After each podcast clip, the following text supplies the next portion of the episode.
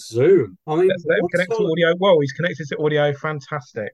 What Hey, sort ladies- of loser takes 30 minutes? Ladies and gentlemen, after Zoom? half an hour, Auckland's resident IT expert and all-round uh, technical project manager, Corin Healy, has managed to join us. Can you guys hear me okay? Yes, we Mate, can. we've done your, we've done we've done your bio 32 times and we've run, we've, we've run out of air. You've been slashing me the whole time, right? Just like Mate. useless. We've, we've had more dead air than Marcus Lush. Fuck. How long have you been going for? How long have you been going for? We've been saying Oh, this since 6:30. I only, I only hit, reco- I only hit, I only hit record five minutes ago because I just thought actually, if, if my sense of comedy timing was any good, I'd have hit record about twenty minutes ago. To I mean, it's quite a good way to do a podcast, eh? Just like, look, this week's guest is going to be I Later. don't someone, someone really famous, and they're never on the podcast. They're, they're joining. They're joining very soon. They're, they're coming soon. Coming soon. Hour later, it's like, well, thanks for listening to episode 45. We'll be back with episode 46 when someone else famous won't be here. Hey, thanks very much. I'm so sorry I'm late. This uh, no worries. I'm on an old broken laptop, and the new new laptop that does work is uh on 25% of doing Windows updates now, and uh, it's been there for a while. I'm, I'm worried about it too. I would be as well. It should be on. Uh, shouldn't be taking Oh, that long. shit. What you guys doing? What you been doing apart from waiting for me? We've been As in- moaning about. Darran's been Yeah. moaning about the comedy scene mainly. He's been. Yeah, and if I had recorded, he would have been cancelled after this went out. oh, is it? Yeah, mate. I tell you, it's a shocker. And um, is this uh video recording done, or is it just the audio that you guys get when you do? We only podcast? use the audio, so don't Oh, worry. that's about it. right. Yeah. So you, it's all good that I'm naked. Eh? You guys don't mind that I'm naked. Yeah, no. In fact, it adds an extra little frisson uh, for us. Nice, nice, nice, nice. Yeah. I like that. What are you Yeah. uh, drink? What are you drinking this evening, Corin? Well, my body is a temple, so I've got the Steinlager ultra low carb with 88 calories. Oh, fantastic! It tastes like shit, to be honest with you, but Yeah. takes but- you a drop. Does it make you feel like less full and gassy though? Yeah, I think so. I think so. Yeah. I mean, I do a pilsner, and then uh, feel quite gassy after like 25 of those. So yeah, Yeah. it's pretty good. That's pretty Yeah. good. Cool. I'm excited to be here. Um, I always find podcasts exciting because I'm like, is this the time that I'm going to say some shit that's going to get me cancelled in 10 years' time? Like, am I going to say something on this podcast and someone's going to listen to it and go, fuck that guy. I can't believe he thinks mushrooms are terrible. He's gone. To be I honest, know, mate, I only um, have a podcast to try and get cancelled. Someone's going to dig through the archives and be like, that motherfucker. Well, we'll do it ourselves. Self promotion, right? Self cancellation. Yeah. Well, no, we'll get you. I mean, we'll get you cancelled. Um, we'll be okay. We'll just like react carefully to everything you say. You'd be like, I can't believe you said that. God, Mm. who invited that guy? Nothing to do with That us. guy, that guy's a loose cannon. Fuck. I Why think actually, if we're with him? thinking about 25 years in the future, probably would get cancelled for saying that it's a little bit weird and creepy to have one of those uh, real Uh-huh. live girlfriend robots. Why, why is it creepy though?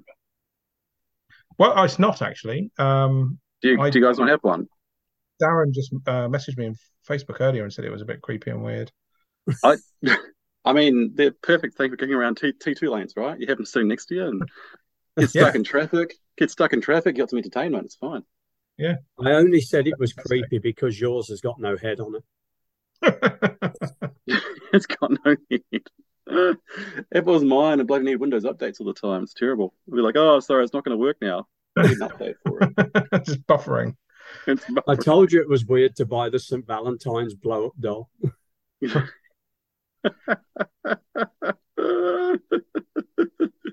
hey, um, I didn't realize when I was pestering you guys to be on the podcast that it was just going to be about me and you guys are going to ask me questions and stuff like that. So, um, Yeah, Probably fuck, seems- we're not interested in us. probably it probably me pestering to be on the podcast probably seems a bit like narcissistic now. It's like, hey guys, No, come no, on, no. talk about me. Um, There's been there's been that. people we we've had people on before you who, to be honest, weren't worthy of being on before you.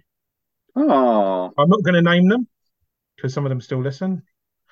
do they listen as It's- well? It's a bit rough on Matt Coombe. Poor bastard. He didn't deserve Well, how, why did you immediately leap to the assumption that it was Matt Coombe I was talking about? Darran? Because you're because you're sat there with a picture of Matt Coombe on your phone on the camera. Just flashing I don't have Alice's any photo. pictures of Matt Coombe on my phone, unlike you. And I- um, look, I, I, I was, I mean, I've been researching. I think, you're, I think you're going to be talking about current events and stuff. So I've been researching current events. I've been researching We like can. all sorts, can all sorts of things. Like I've been going from religion to like philosophy. I'm like, these guys are going to really Wow. punish me intellectually. I've been going for it. And then I got your, your document, which asked me some questions, and some of them are quite personal, by the way. I feel like after this podcast, you're going to guess my internet banking password. Um, uh, so I was quite concerned about that. There's one question I won't answer, which was, What's your uh, mother's maiden name? We left that one off. Oh, To be honest, mate, with your IT skills, it's pretty obvious you don't use internet banking, so we may as well use it. That's very true. Yeah.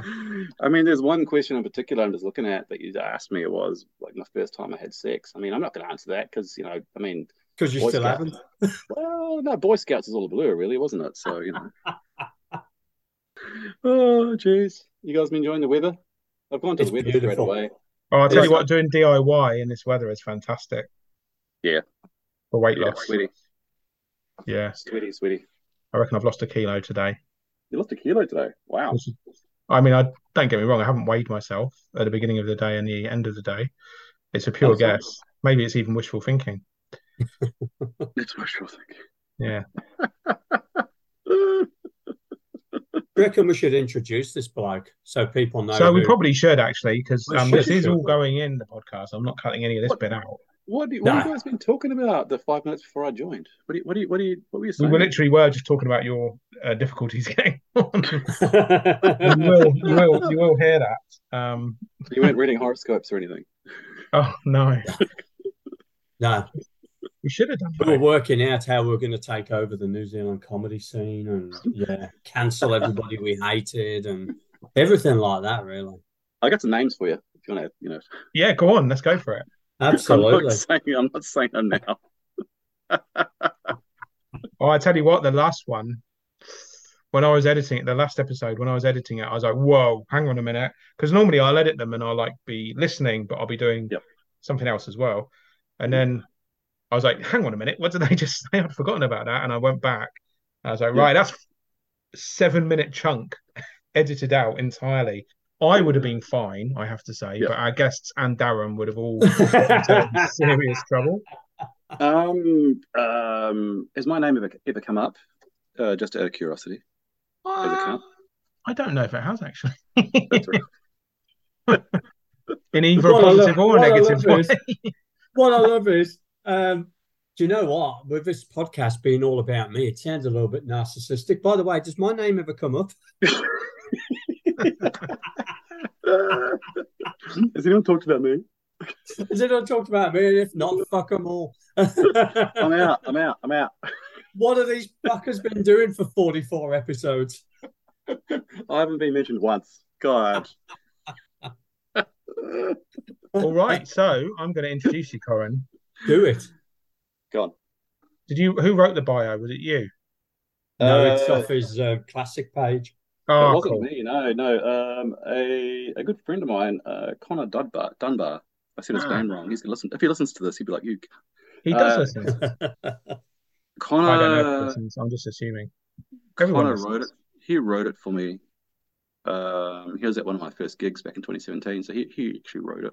So he's I he's better at copy than I am. So it's quite good. I should just use. You know what? I should do. I should do another one with Chat GPT or something, right? Just like a, Well, actually, my funny enough, my my plan for the next episode is to interview um, Darran Lees and Matt Coombe about their tour. Yep. And um, I because I won't have a co-host for it, I'll just have two Oh. guests. I was going to use Chat GPT as my co-host. nice, nice. Yeah, so I haven't That's told Darran idea. that yet. It's a surprise. I'm looking forward to this. You're, you're being replaced with AI.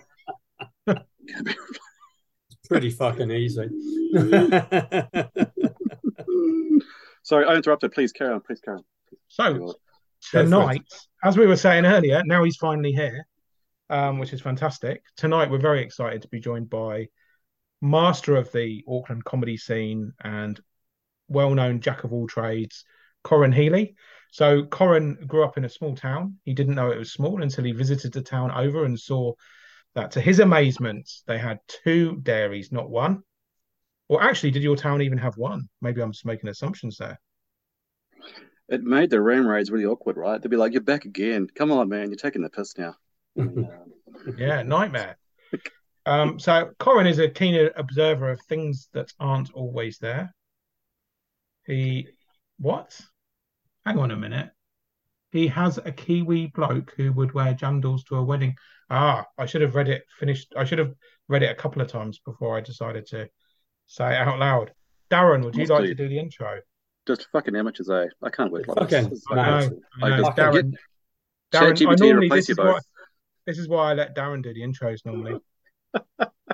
Tonight's guest grew up in a small town and didn't know it was a small town until he visited the town over and saw to his amazement they had two dairies. A keen observer of things that aren't always there. He has a Kiwi bloke who you would wear jandals to a wedding kind of vibe. Just like him, his comedy is tall, tall and often true observational anecdotes about living in this great country of Aotearoa, New Zealand. Just for the white people that get upset about Aotearoa and the batshit crazy stuff that happens in his everyday walk through life. Welcome to episode 45, Corin Healy. Yay, welcome, Hey. Corin. Thank you, thank you. Are we going to cut the rest of the shit we talked about before then? Or is that going to be the intro? Well, we Oh, like the smooth starts, so um, we're going to leave it in. You I like that a lot. hey, thank you very much again for having me. I do appreciate it. Yes, it's good to be here. It's really good to be here. Good to have you. So, Thank where you. actually are you from, Corin? Um, I, I grew up in a town called Te Puke, uh, which is in the Bay of Plenty between uh, Tauranga and Rotorua. And uh, I grew up there in the mid 80s to the uh, late 90s. And then, um, yeah, I mean, before that, I lived in Australia for a while as a kid. Uh, I don't remember much about it, but I was there for about five years. And um, yeah, I was born in Palmerston North as well. I'm jumping around quite a bit, but uh, yeah, so I grew up in rural New Zealand and uh, my accent is uh, kind of skewed from my Australian sort of part of my life. But um, mm, mm. Which part of Australia were you in? Uh, Melbourne and Perth. At the same time, or Yes, yes, I was twins. They actually joined me back together again. Um, no, first, uh, I think I might have been six months old when I got moved to Melbourne. oh, and well, then after no, about a year or two, moved to uh, Perth, uh, up in the there's a hills above Perth called Kalamunda. We lived up there for quite a while. yeah. Hmm. Was that because you had traveling family or? You're calling us gypsies. you just went, or you Yeah. just went by yourself. You know what? I was born. I was like, "Fuck this place. I'm out. With my passport. I'm gone. I'm on my way." Or was it some sort of Madeleine McCann type thing where someone took you and they just kept moving so not to find you? Yeah. The funny thing is, I don't look really look like my family, so it's quite possible. So I could have been stolen. Uh, now my parents just decided to move around. They had their kind of miniature OE, I guess. They got married quite young, and they were like, "Let's move these um, shit ass kids around the country, you know, go to Australia." Cool. And did it- you do schooling over there or did you do schooling Yeah. in New Zealand? Uh, started schooling over there, so I learned to speak in Australia, and uh, yeah, started my schooling, and it was, it was cool. It was cool. Um, came back to New Zealand like with a Aussie accent and a smart mouth, which went down really well in like rural New Zealand, um, as, you, as you could imagine. so I ended up having like this Aussie accent, like a smart mouth and a broken nose, quite a bit of the time. Um, So is um is Te Puke? uh, I haven't been there. Is it quite an upmarket place? Uh, Never short of an avocado. so um when I tell somebody where I'm from and if they know the area, they're like, Oh, we want a kiwi fruit orchard? And I'll go, No. Oh, it's kiwi No. fruit, isn't it? And I'll go, Oh, there's an avocado there as well. And I'll go, No, I wasn't on an orchard. And I'll go, Oh, there was some very wealthy people there and then also some very other end of the scale people there as well. So yeah. And after the there was a crash in 1987. You guys probably heard about that. That, that is stock market crash. Um, Yeah. was impacted pretty badly by that, and um, so it's kind of an area that was in a recessionary state for most of the early 90s, sort of uh, probably up until the mid 90s. It was in a quite a bad state financially. And um, yeah, How's it how's it fared in the recent uh, bad weather? And do you fam do any of your family still live out there? I've got a I've got a brother who lives in Papamoa, which is about a five minute Oh, drive yeah. away. When I grew up there, that part of Papamoa was all farmland, but now it's like fucking houses everywhere. It's crazy, right? Mm. Yeah, it's exploded, and um, it's actually Been quite there, nice. yeah. Yeah. And I used to, yeah, I used to ride my dirt bike like all around the all around the paddocks and shit, where people actually living now. It's like, holy shit, there's actually people living here. This is crazy. Um, yeah, it's just like wow. And then the roads used to be dirt roads, now are gravel, like uh, tar sealed and stuff. And it's like, damn.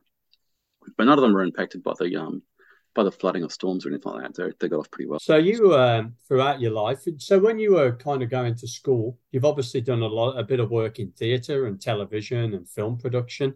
Was that something you had an interest in at school, or did you just develop that in late in later sort of times? Fuck, where do I start? Um, how long we got? Okay. As long as you like. Well, I'll half just an cut hour the less. boring yeah. bits. I'll cut the boring bits go, out. Don't yeah. 10 hour marathon of life. so um at school uh I didn't do any theater any, anything as such um and then a, a fundraiser came up when I must have been in sixth form which is I must have been about 16 17 at the time and a fundraiser was they needed some blokes and some girls to um do some catwalk work for the school to raise some money and shit so I did that and um somebody someone was there in the audience and they approached me afterwards and they said, You should be doing that like full time. And I was like, She's just a dirty old lady, who cares? But anyway, um, turns out she was legit. And in Tauranga, in Tauranga I ended up doing um, a lot of catwalk work and a bit of um, photographic work and stuff like that. And then Wow. from there, from there, I ended up um, being asked to be in this thing. It's crazy. It was called the, used to be called the Beauty Queen, or like there's like the Kiwifruit Queen, they used to call it there's like a beauty pageant for every time the kiwifruit season came around, which was in May. And my sister-in-law at the time, she said to me, "Hey, there's this beauty pageant coming up. I reckon it'd be awesome if you were like the first guy to go on it, and I'll give you some big day out tickets, which is like a concert ticket to go to it if you do this thing." And I was like, "Yeah, okay, fuck it, I'll do that." Anyway, long story short, as, as part of that, being in this kiwifruit queen, they had to re- rename it to kiwifruit ambassador or some bullshit, and um, because there was a guy in it, and they're like, "Oh my god, what do I do?" Anyway, and as part of that, I had to do this speech at the end, like for five minutes to 500 people. And as like, Wow. to me, I was like, fucking maybe And how old were you at this point? 17, 18, I guess. Wow. And um, I dropped a few gags in there. I mean, they were pretty clunky, to be quite frank, probably a bit hack as well, but they got big laughs and shit. And then from after then, I thought, always had in the back of my mind, I'd love to be talking and doing shit in front of audiences, like, because it was a pretty cool feeling at the time. And then I did nothing with it for ages. And then um, I got into IT because of money, um, because the money was quite good in IT. Well, it still is pretty good in IT, not showing off. Um, The, the title of this episode is going to be Corin Healy, Rich Man. Here's me sitting on my sparkle right now. Hey, doing a so um then uh so I got myself kind of established in IT and I was kind of like this is kind of bullshit. I didn't I never really enjoyed IT. I don't like it. I just do it for the money to be quite frank. And um so I kind of stuffed down all those feelings I wanted to do shit. And must have been maybe it was 2004. We were living in London and my wife said to me, like my now wife said to me, why don't you try doing a course in acting just to try it out? Because it seems like it's something you've always wanted to try and do that kind of shit. So I did this course over there, didn't do nothing with it. Came back to New Zealand. We're living in Wellington, and I ended up doing this like Amdram bit. It was non-speaking part in Amdram. So I'm like a, I'm like the bottom of the bottom, like this extra on a fucking stage production on a fucking Amdram show, right? So this is and, and um they had like thespians there, like you know, proper thespians who were all like kind of like pompous and shit like that, like you know, oh, you know, blah blah blah blah, and whatever. And I was like this non-speaking lowly asshole, just like doing this piece, and I was like, fuck me, this is what it's all about, because I'm not enjoying this. And then I had to had to show up to rehearsals and be there from end to end. And I had like one part where I walked on stage and fucked off again, right? So I was like, this is bullshit. anyway, uh, there's no small parts, only small actors, by the way. Anyway, um, um, I saw this thing advertised, and this is kind of when Facebook was just starting out, so it wasn't really Facebook related. It was on a on a web page somewhere, and they're after improvisers, someone to join an improv group to do an improv show as something called One Act Plays in Wellington. And I was like, maybe I'll try that out. And I did it. And I was like, I actually had a speaking part. And we did about maybe nine or 10 weeks with rehearsals of these, like maybe five, six games that lasted for about half an hour or so. And uh, I absolutely loved it. And my wife came and saw it and she was like, you know what, you should do stand up comedy. And that, and this is back again, by now we're talking maybe 2005, six, no, it was six actually, 2006. And I was like, ah, oh, no, no, no, it'll be all right. Then I, after that, I started acting and getting like parts on commercials, and I got a I got a bit part on um, sensing murder and shit like that, and um, a few other bits and pieces, cool. and shifted to walk. Uh, actually had a extra part in Avatar, which was um, that was alright. I was a space pilot, got killed. Oh wow! As you can imagine, I got killed. Um, my mum thinks she saw me like 25 times in the whole thing, and it's like, no, you didn't see me 25 times. Once. Saw me once, and then um, I did a did some courses down there. Um, the best one I did was a Miranda Harcourt. Um, she's pretty pragmatic and does a lot of acting coaching now as well, so she's pretty fantastic. So mm. I was lucky enough to get in with her and did a, quite a few courses in that with her when she was still running Toi Whakaari at the time. And I mistakenly did a Meisner course, which is absolute bullshit, by the way. Don't do Meisner.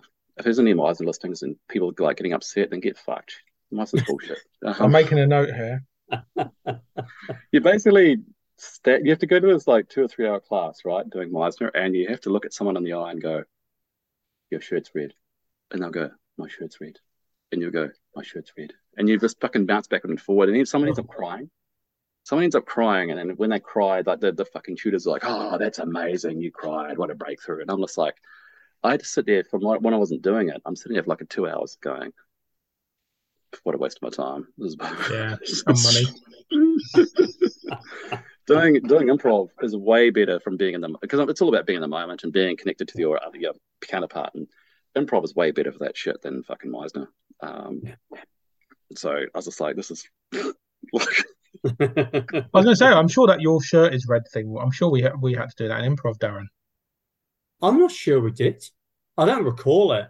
It's either that or I or I just absolutely blocked just like fucking blocked it out. I do remember. Th- I'm, I'm, we had to do something like that, and I do remember thinking, mm, I'm not sure about this bit. Yes.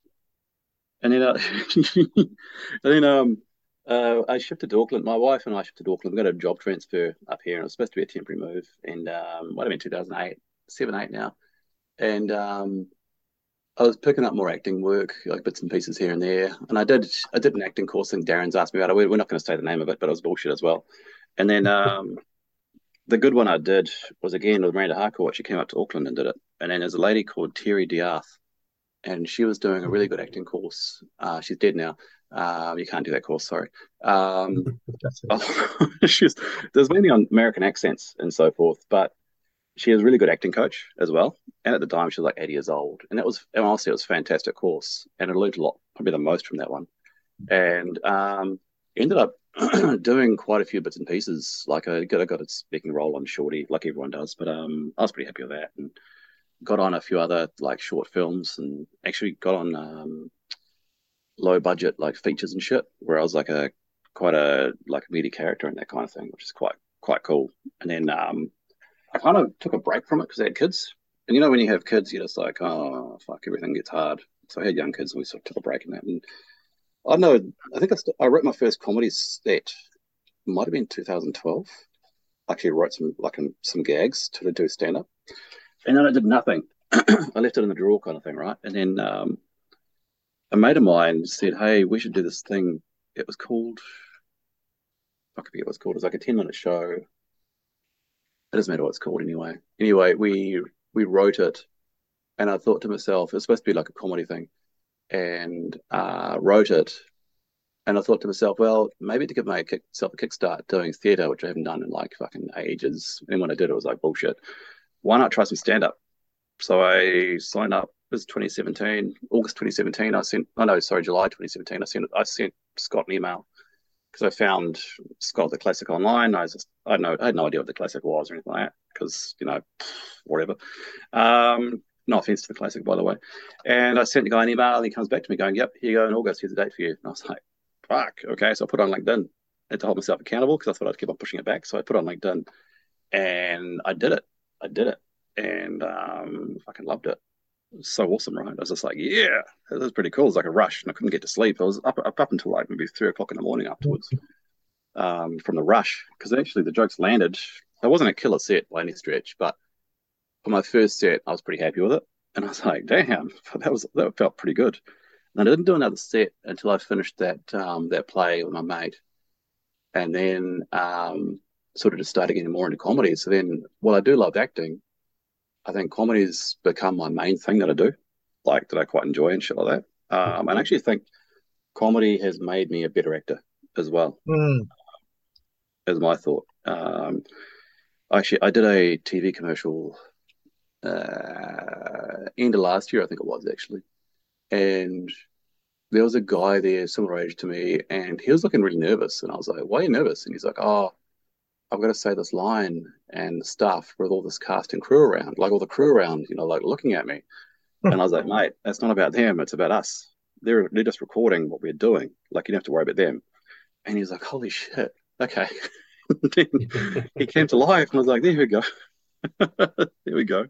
And um, I think um, yeah, doing comedy has kind of maybe given me more range and a bit more uh, I wouldn't say confidence, but I can get I'm happy to get silly and stuff in terms of acting and that kind of thing. So yeah, yeah. That was a really fucking long answer. Sorry, guys. I no, that's great. That's wiped out quite a few of our upcoming questions, which is awesome. It's because I read the motherfuckers. That's right. Well done. Most people don't, so that's good. but just to show that we do listen to your answers, um, we're going to. Jared was on his through. phone. I saw him on his phone. He was like this. I saw it. I wanted to say his name to get his attention, but I decided not to. He was talking. Yeah, he's looking at the. because he's looking at the upcoming questions. He was talking to his lawn guy at the window. Darran's got a lawn guy, by the way. That's how rich he is. He's got a lawn guy.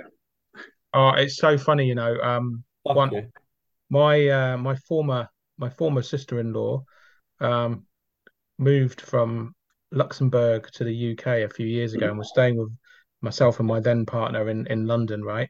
Yep. And uh, we were set out in the back garden of our of our house, and um, they were just staying there for a couple of weeks while they looked for somewhere to live. And like those kids, these kids who'd been like educated in some private school in Luxembourg mm. were going to be going to a school in Walthamstow in, in East London. Ooh. And uh, potentially, and uh, one of the one of the kids turned to me and was like, "Oh, you know, um, I really miss our Lornie. And I was like, who's Lornie? And she was like, oh, Lornie's the man who used to look after the garden. and I was like, when you start at school, just make sure you tell people about Lornie because that'll help you bond with your new schoolmates. tell them about your amazing lifestyle you just had. Little did she realize. Little did she realize that Lornie was her dad as well. I think he was. A, I think he was a Portuguese service worker. Luxembourg, though, that's interesting. I've never been there. Um, You're not missing much. Although, what I will say, the thing that so you know you don't really know about countries until you go, right? The thing yep. no one tells you about Luxembourg is that actually there's some amazing architecture in like the suburban houses. There's some real like Ooh. Addams family designs yep. and things like that, like really these like posh townhouses that are really tall, probably over 100 years old, with really ornate kind of trimmings around the kind of yep. uh, roofs and windows and things like that. That's the only thing of, of note that I picked up from Luxembourg. What would be the? I, am sorry, I'm asking the questions now. Apologies. Um, like what would be the cultural influence here? Would it be French or German or Spanish? Well, um, yes, Yes, it would be, but all of those. Welcome you to the that question. Welcome to the you answer that question. where we talk about housing typologies from around the world. is that the right word? Typologies? Yes. is it really? That is pretty good. I mean, your partner's a, a your wife's a um, housing expert, isn't she, Darran? So, and I work in construction. So I would expect you to know. Oh, That's yes. right. So, Corin, Anyway, um, we That's digress. We digress are our global influences, and um, so you you kind of do you have anyone in your family that performs, or were you the first person in your family to be a performer? My first person. I'm the first person. Yeah. Yeah. Yep. Um, I I talked to my parents about it um, at the end of high school about being keen to be involved in um, theatre and you know trying it out and stuff like that. And um, I don't even know if I could say this. Maybe you guys should edit it out. But my parents were you know from the country, and you know a lot of assumptions are made about people in theatre in the country, and they're like, I Yeah, can't like- imagine how this is going to end.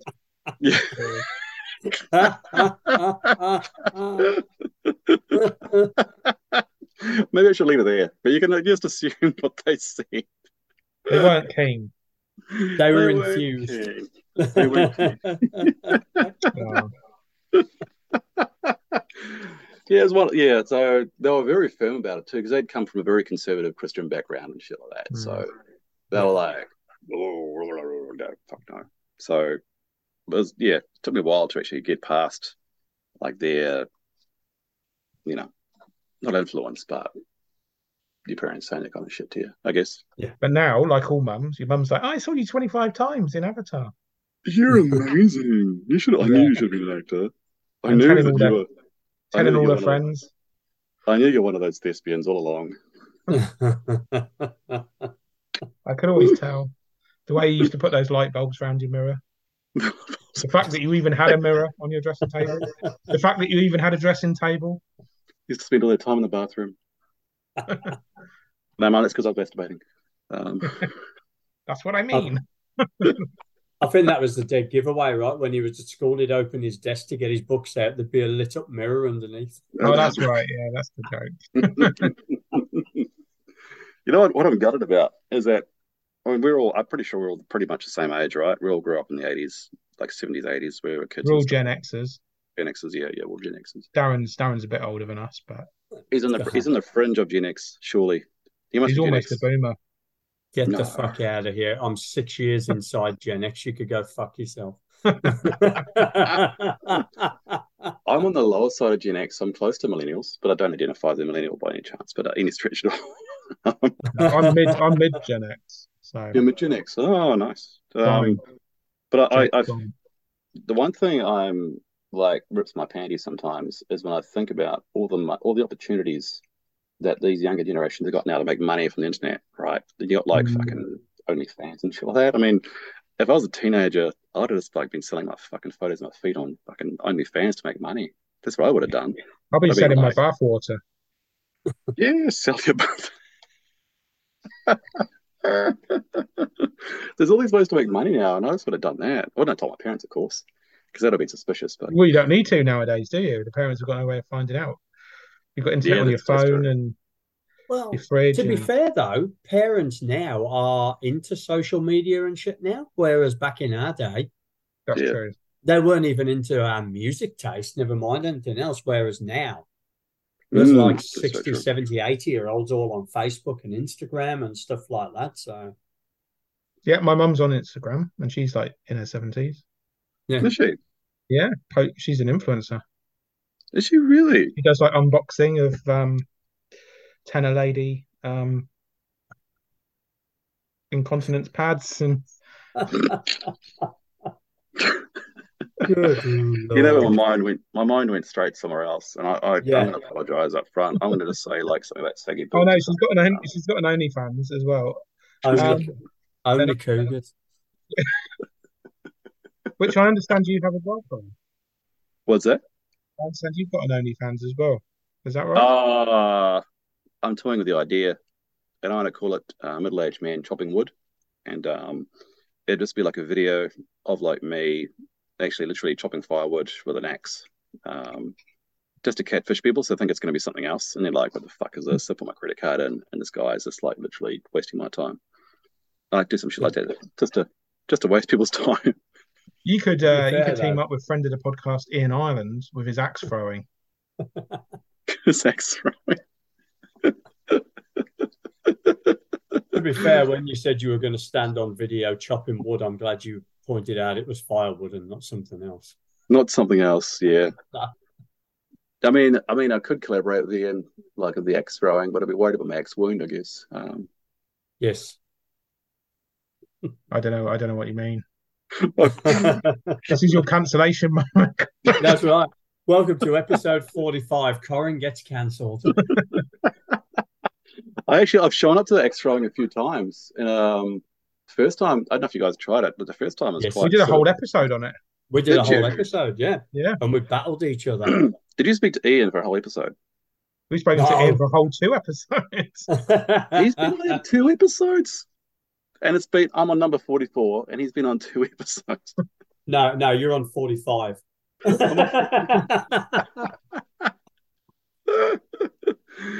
he doesn't come And across you know as what? talkative chap. You know what? He showed up on time both times as well. yeah, he did. Didn't have any technical problems either. No, no technical issues or anything. That's probably because we made sure that he had to see us in person. That's the only way we Oh, that's right. Yeah, it would have been our fault if there had been. He's No, a that's punctual right. man. He's a highly punctual man. I tell you. Yes, That's true. That's right. Very well. So we could we It couldn't didn't surprise me one. we couldn't find another one, so that we had to we had someone that represent New Zealand first. We're like, fuck, who's going to represent New Zealand first? Ah, we know. So He's New Zealand's first supporter. That does make a lot of sense, actually. Yes. It does. yes, we had we had an actual ACT candidate on. We had A Joel Vin. Joel Vinson, who was a Green supporter, Ian, that's a um, New Zealand first supporter, and Matt, who's a Labour supporter. And you, who's a Oh. national supporter? I am indeed, yes. Mhm, mhm. Although I'm not owning up to that at the moment. We'll wait till after October. Although, you know what's funny about New Zealand politics, and even even on you might have watched old episodes there, Seven Days and stuff like that. Um, Yeah. When Labour was in opposition, people would make fun of Labour, like ah, you know, fucking Labour. And New Zealanders, I don't know, I feel like New Zealand, by large, you guys probably seen this already, is very centrist and tends to swing one to the other. You know, we get sick of Mhm. that one. Going to go fucking vote that way now. And I, I've, to be quite frank, I've I've voted both National and Labour in the past, because at the time you think that seems to be the best person for the job. So er, why not? You know. That's- I'm gonna I'm gonna take that and have a gam. I'm gonna take a bet here, right? Matt, I don't reckon you've ever voted for a right wing party ever. As in like centrist right, like the Tories or National or Yeah, I know what you mean by a centre right. By a right wing. No, when I But- said right wing, I, I didn't mean like neo Nazis. That's what I was trying to clarify. Well, I should hope you haven't either, Darran. To be honest. Maybe Uh, Colin, no. I'm getting a Colin Craig vibe though. Um, Yeah, no, I've um I've never been tempted. I have voted for other parties in the past, hmm, hmm. but then I've lived in other countries, so Oh yeah. Yes. I remember my first vote when I was 18. I voted for Greens, right? My very, very first ever vote. And then I was out of the country for another couple of elections. And then I did vote for Nation National. And then I voted for Labour. And yeah, maybe maybe I'm just fucking flaky, to be honest with you. I just flip no, I think I think you're right. Uh, it does feel to me that New Zealand has a higher proportion of swing voters than say the UK. It feels to me like politics in the UK are a lot more tribal. Mm, mm. And I get concerned sometimes in New Zealand, but you see some tribal shit happening online, like people trying to do that. And that's why I left Twitter, because I get people on Twitter who are extremely one direction or the other. And um, just started wearing me down. I actually had a really good Twitter feed until I started following New Zealand comedians. And it was like, fuck, this is depressing. this is really depressing now. So I left. And um, I always said that when I actually quit comedy, I'm going to quit every comedy group that I'm in as well. yep. I was going to completely mic drop and get the fuck out of everything. I'm out of this. Yeah. Um, You'll be you'll be blocked from those groups anyway, Darran. Um, but yeah, I'm seeing it come in New Zealand a bit more, and I think I think from the the I think the pandemic has probably fueled those flames quite a bit. But I think after it's sort of calming down a bit now, that people are sort of coming back to normal a bit more. Um, is what I'm seeing. Oh, Um, there's some crazy conspiracy shit out there, though. yeah, Like, true. There's some Yeah. weird, like fucking everything is a conspiracy now. It's Everything. massively growing. Massively Yeah. Oh, That is, yeah, that's crazy. Yeah, all that QAnon bullshit and stuff like that. And I'm like, no, but some I read somewhere the other day that someone thought that the weather events were man-made, like that clouds are actually being put into the sky to make people think that the weather's. I was reading this shit and I'm this is crazy. I was reading this shit and I'm like, look, the whole vaccine shit, I can understand why people would be Get a little about that. bit, a little bit kind of like, you know, what's in the vaccine? It was released all quick and rah, rah, Yeah. rah. You can understand that. But people thinking that the clouds and the sky is manufactured, I was That's like, fuck, shit, right? I'm out at this point. I'm like, I'm out. I There's can't. loads of people who think bird in America who think birds aren't real. Really? Yeah, it's quite a common thing. Don't Google it. Well, turn on your safe browsing first so it doesn't fuck up your algorithms. And then Google, um, are birds real? Are birds real? Hmm. No shit. It's Hey, speaking about birds. Spe- oh, speaking about birds, what do you do if a bird shits in your car? I don't know. What do you do if a bird shits in your car? never take her out on another day. You never take her out again.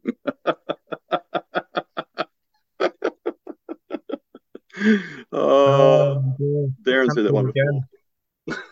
It's, an old- it's, it's an old one, that one. How many times can you get cancelled in this episode?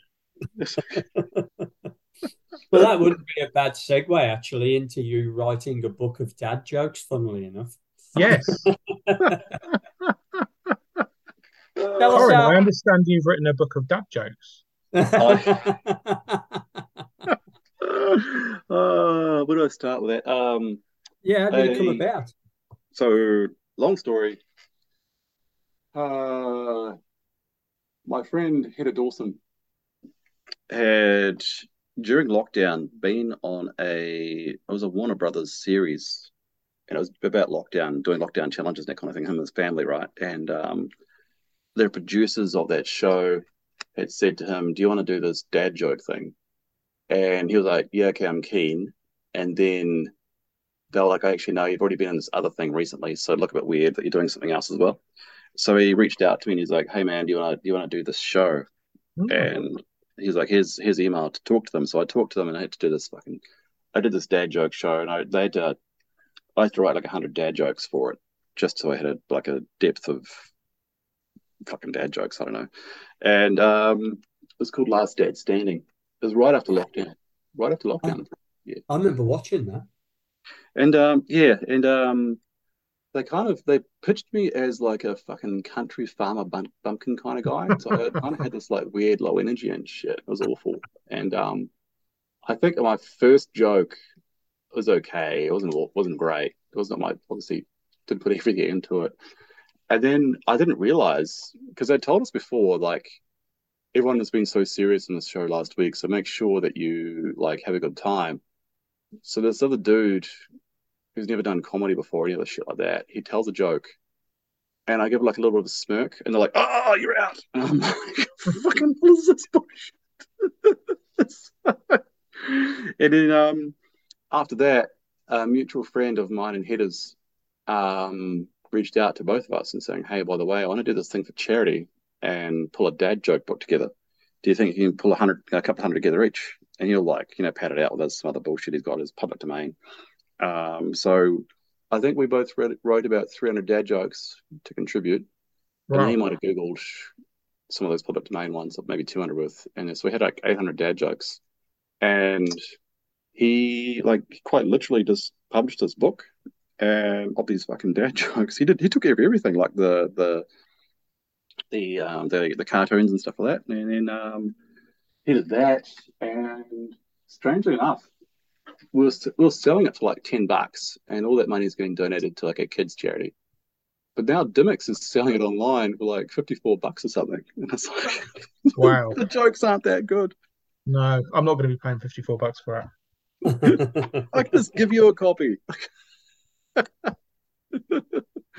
was crazy. It's like, what the hell's Dymocks doing? It was crazy. But um, like I don't know, but you guys, when you get into the zone about writing something very specific, like a dad joke, you kind of get in the zone and you can just go bang, bang, bang, bang. Mm. And um, that was pretty much it. I think one joke I made up like real fast was a friend of mine stays up watching birds all night. He's an alcoholic.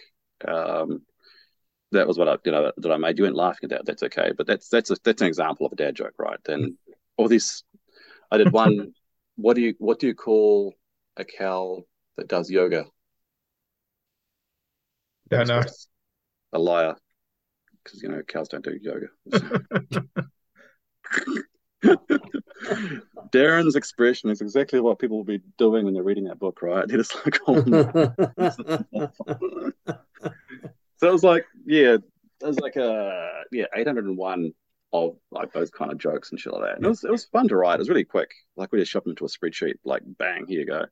And he like he, he categorized them and he did all this all this really cool shit. And I was like, Oh, wow, wow. the guy's name is Anthony and um oh sorry, Andy, sorry. And um yeah, we were just like, shit. There you go. cool. It was really So you got you got any plans for a second book? more dad jokes. The second book of 801 dad jokes. Dad jokes. That's right. Just flog I've it. actually- Just- I've been thinking about, and I've been, I've started tapping out a novella. Uh, it's a science fiction book, oh, um, with no no comedy at all. It's very dry because I'm, I'm actually a bit of a science fiction fan. Me too. read- Yeah, Isaac Asimov, Asimov um, Mm. Arthur C. Clarke, some of my favorites. So I quite enjoyed reading them. Um, and yeah, I just started writing this this thing that uh, I think I've got to about fifteen thousand words now. But I kind of get I get an inspiration off and on for it. And um, my wife's a pretty good critic, and she's had a read so far, and she's like, actually, that's not bad. You know, I didn't hate it. So no, no, that's okay. Didn't you host a science fiction podcast at one point? I did before No. this. I used to do a podcast speaking to talking to Kiwi science fiction writers, You Yeah. fucking nerd, nerd, Jesus Christ! I know, science fiction and fantasy writers, yeah, from New Zealand. Did you really? about- I think we did about 39 episodes of that. Yep. Then you ran out of Kiwi authors. Then uh, got bored. you got Got bored of it. I was like, no, I need to do comedy now. no, no, fair enough. Yeah, fair enough. But um, Um, no, definitely. Maybe we'll maybe we'll do us when you publish your book. We'll do a special episode. I'll, we'll bring that podcast back with my two co-hosts, and uh, we'll do a special episode with you. Crossover. Just don't- You know what? I might just use uh, Chat GPT to write the rest of it now. Well, Funny you should say that, but there's definitely um, I do do some sci-fi writing, and I did use Yeah. I did just test Chat GPT a couple of weeks ago to write an outline. Yeah. it did a fucking great outline. Is that right? Yeah. Like, I mean, you still need to. I mean, you can then you can then expand the outline into a story, but it's they're always shit. Like you can see YouTube videos where people have got got got it to do it, and they're like, "Oh, this is amazing," and it's not. They're awful. But for for an outline, it's perfect, and that's quite a boring bit of writing, Mm, just doing the yeah. outline. So get it to do your outline for you. No, nice. That's all good. Um, I've written a short film as well There's Mm. um, complete. It's probably about 15 minutes long. Um, I actually wrote it back in 2012 and it's just been sitting on the shelf. And um, yeah, I've never done anything with it. Um, and I wrote it from a perspective of how, because you know, sometimes I don't know if you guys have worked with people who are like students and first time writers and directors and shit like that. They always have these really fantastic ideas about how how a short film could be, and like, and the Mm. UFO came down from Mars, and it's like, how are you going to film that, you idiot? So I I wrote this from a perspective of how could this be really easily shot with you know some dialogue and blah blah and that kind of thing. So I wrote it from that perspective of easy to shoot and as minimal characters as possible because the more characters you get in a short film, fuck people people suck. Hey, they are just so unreliable. They're late. They don't show up, as you know from this podcast. Um, so it was like minimal characters and you know driving a very basic storyline as well. So that's been sitting on the shelf, and I have to do something with it because I want to. I want to actually want to produce something like actually make a short film that will. I don't know. I can show my kids one day or something. I don't know. Could you do? Could you take a short version of it and do the forty-eight hour film challenge with with it? Maybe, maybe it's a good idea. Just, just thinking about that. Darran being a, a veteran, he doesn't like to talk about it, but a veteran of the 48 hour film challenge. Hey, I've actually, I've actually been, in, I've actually entered the 48 hour film challenge. I'll have you know. Have you?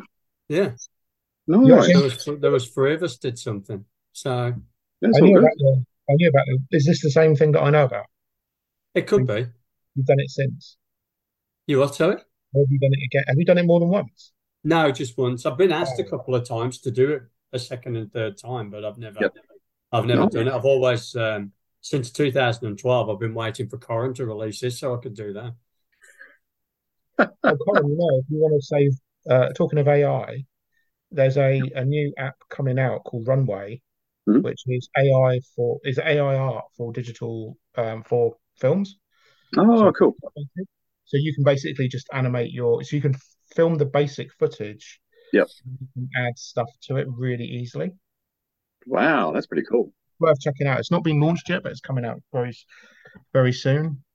Nice. But I Mm. thought if you did the 48 hour thing, then, and you did say, I can't remember how long the 48 hour film has to be now. It's only about 48 minutes or hours. three minutes. The isn't name it? is in the the clues in the name. Darran. That's, that's No, very cool.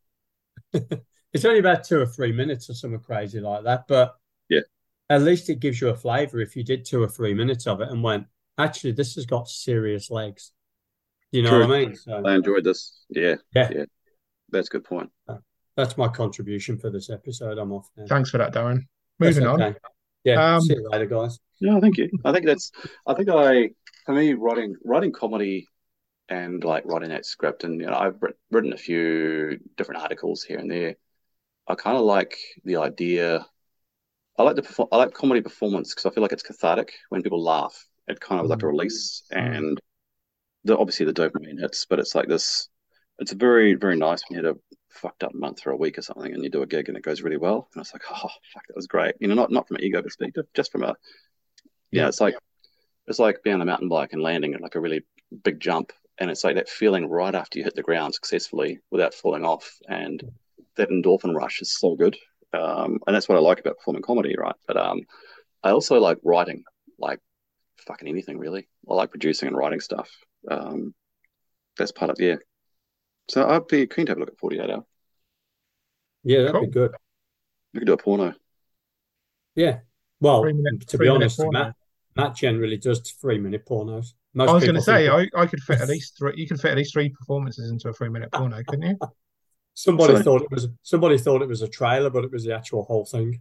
And a shaky hand for handheld phone or something. Strap straps your forehead. But you've got the camera turned facing the wrong way. I was going to say facing the This wrong is your face. It's Go just for it. sweaty forehead. It's just like three minutes of cum face. Yes, for the benefit of um of the listeners who have only only got audio, we're all doing cum faces right now.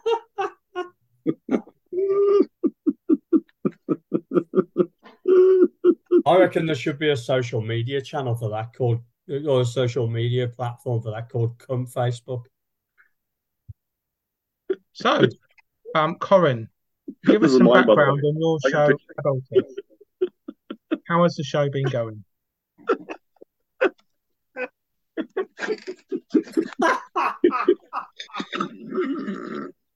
oh, I feel Bill Matt was like just trying to guide it, guide it back to where it should be.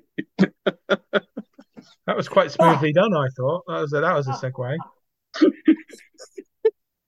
Oh, I've lost my shit.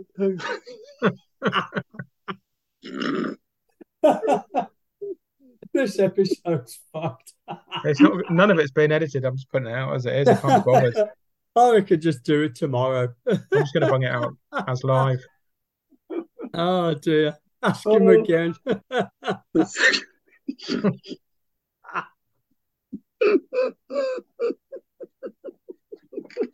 Oh, can you please repeat the question?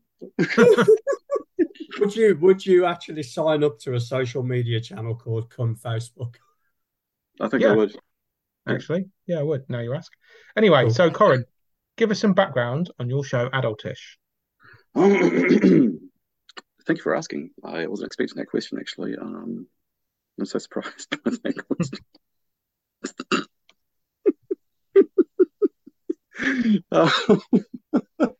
So my my my show adultish is um it's kind of like all the material I've done over the last five or six years has been about either shit that I've just found funny and just written the gag for it, or it's been about a a story from work or some shit that's happened to me or something I've seen and stuff like that. So I've been able to kind of piece all my like material together into kind of like a not quite a journey, but like a almost almost cohesive sort of storyline of gags, and I switch between topics and stuff like that. So I've I've sort of put them all together by topics and stuff like that, and it's it's I've done it once so far in the Auckland Fringe, and you know it, it was good. I was actually feeling sick as fuck at the time, so my energy was a bit off with it, but um, I enjoyed it, and I'll, I'll probably tweak it a bit.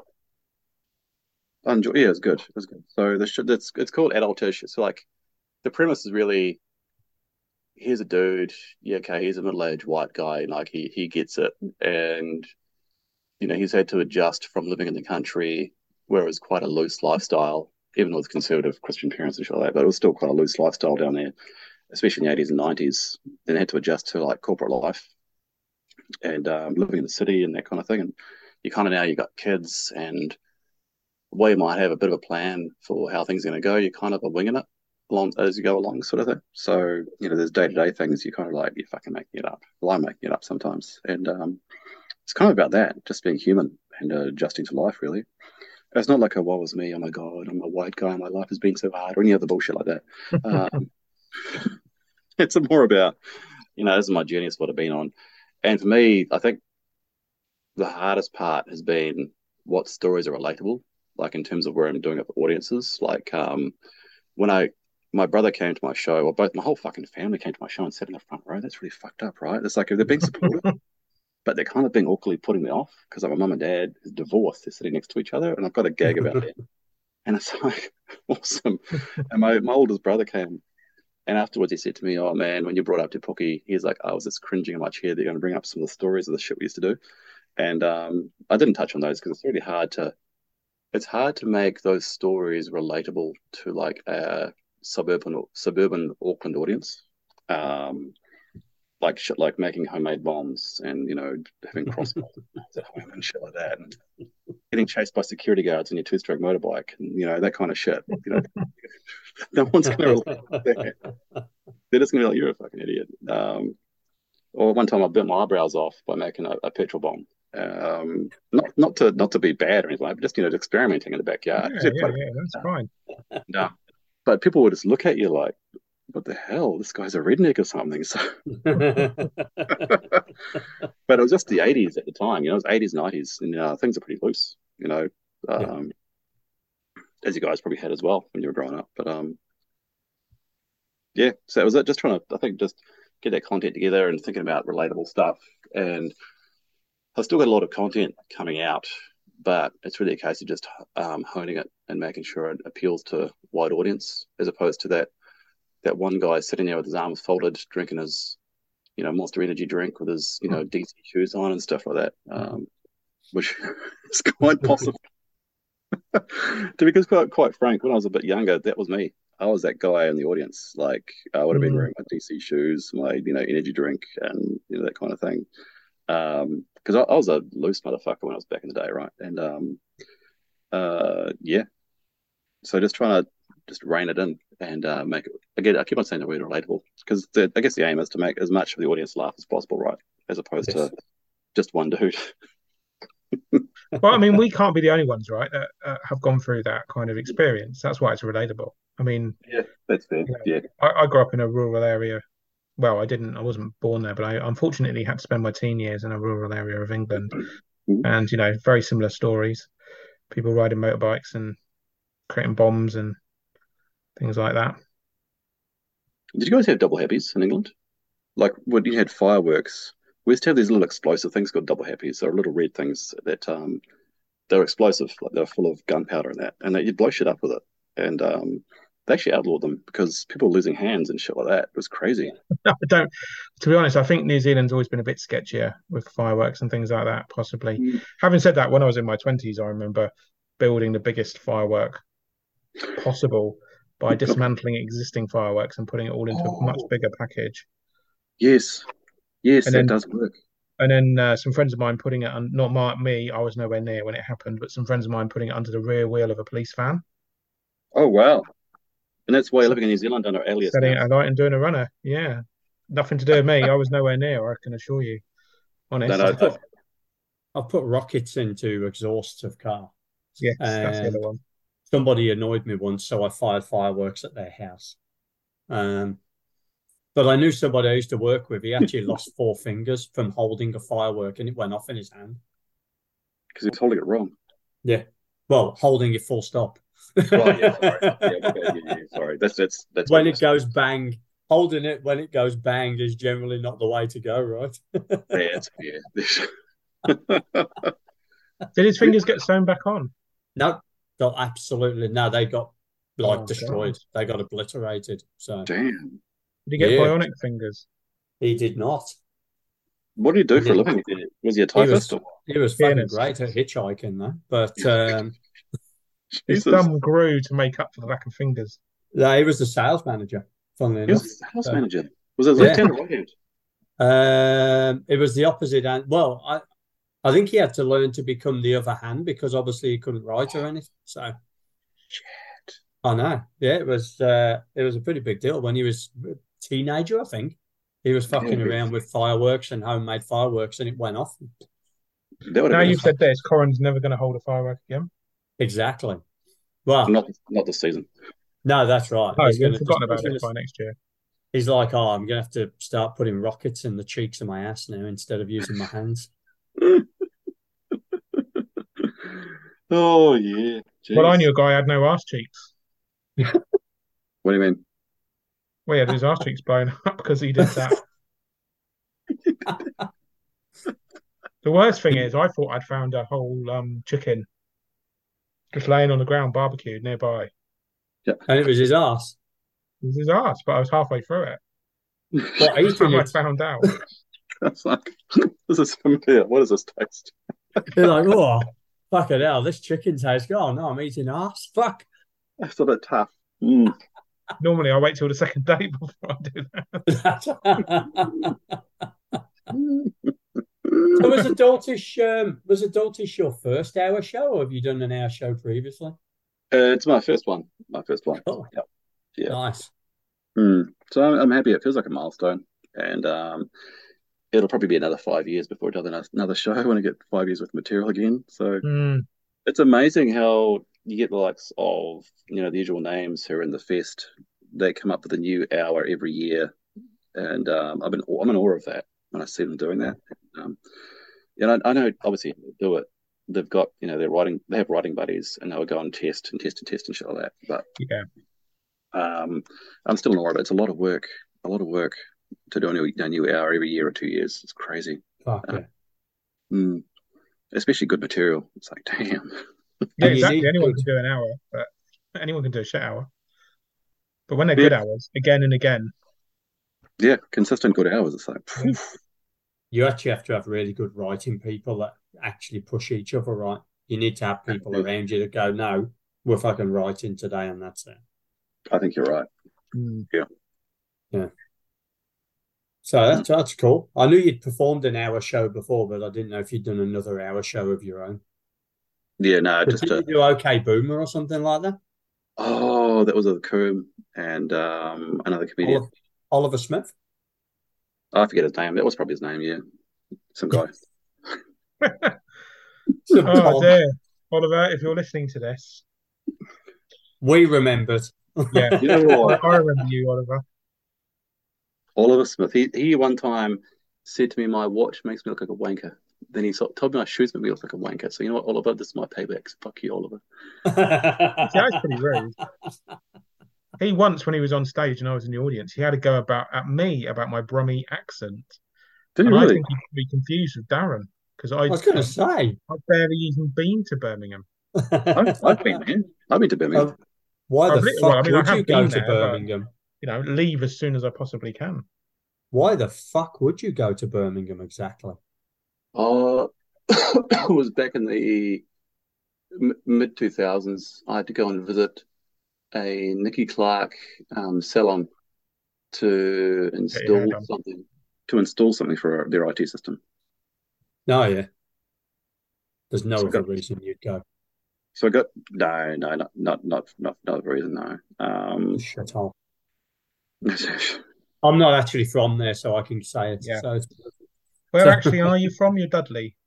I'm from Stourbridge in the Black Country. Uh, no one knows where where I'm originally. Where I'm originally from. Used to be the world's largest crystal glass manufacturing town, and really? Since, we're- since Yes, we're faced by it is. Waterford in Ireland. used to be the biggest crystal glass manufacturing town. What about the guys in Prague? Don't they make a lot of crystal manufacturing glass as well? What about Sunderland? No, they just make loads of Nissans, don't they? And they make crystal glass. And Water, Waterford is the biggest uh, crystal glass manufacturing hub in Europe now. Now, yeah. To get back to history, huge. So, What do they do there now? our What do they- procrastinators, we talk all things crystal glass. I'm a crystal glass expert, actually. Let's let's crack Next some of our knowledge out. Next week, we'll be talking about crystal meth. So, Oh no, crystal meth. That's right. That's what I was thinking of. Sorry. There's a movie coming out called Cocaine Bear. Have you like? Yeah, yeah, that but there's loads of people seen it. Apparently, it's great. I I wanna wait see to it. see that. Looks good, Apparently, right? it's great. Yeah. Based on So- the. I want to see it. I'll I'm getting, it. this, I'm getting this thing back on track. Um, I did give a lot. I did get a captor line of coke once. Yeah, Like a, sm- I'm like I'm not barbaric. It was a small line, tiny line, You but it wouldn't shut up the rest of the night about how great it was. Fucking nightmare.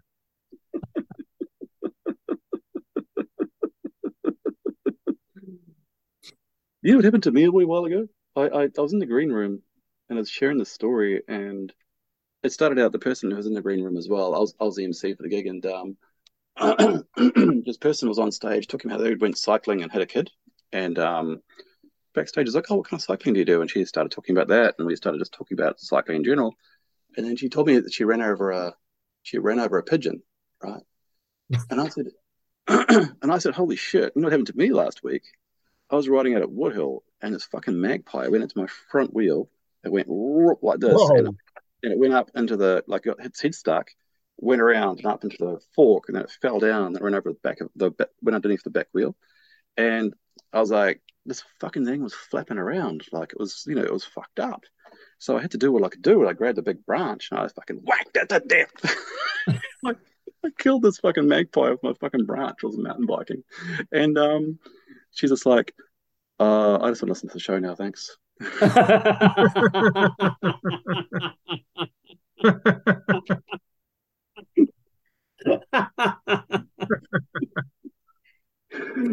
Oh god, That's gold. it was like oh, the one time that a female has ever made me feel awkward in the green room because something would have been mildly inappropriate. I was like, I'm not, let's not get me cancelled when I was in the green No. room. Not again. No.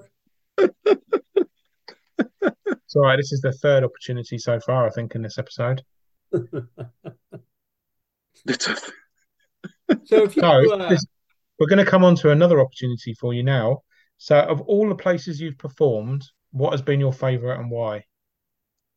Um, my favorite was is it um Whangarei Fringe.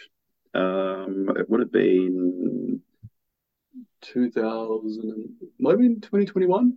When was the last election when Labour won? Um, was it 21? 2020. 2020. Sorry, it's 2020. So the first fucking day Fringe I had, and I we did a three-hander show, which went really well.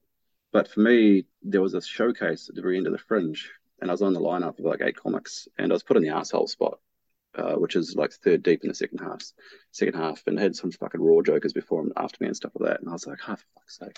Anyway, um, uh, no offense to my raw friends out there. Anyway, um, and the sh- uh, I ended up doing 10 minutes because, you know, fuck people. And um, it went really well. Honestly, it was like one of the best sets I had in my life. And it was so good. It was really like, I was just like so stoked with it. Um, yeah. And like I really sat on the jokes and really sat on the laughter and stuff like that. Didn't rush it. Like it just it, it just flowed really well, and I was so happy with it. And the person after me ate shit, so that was all right. Even better. but Whangarei is a cool place to perform, isn't it? It's fucking weird, Yes. but it's a cool place to perform. Yeah, no, I, I, every gig I've had up there, I've really enjoyed it. Like it's been really good. Yeah, yeah, definitely recommend it. Uh, 'cause Yeah. the crowd's up for it. Eh? They're just up for laughter. Yeah, and and you can get away with a bit of stuff as well. Not that that's that's too distasteful, but like they're pretty Yeah. they're pretty open.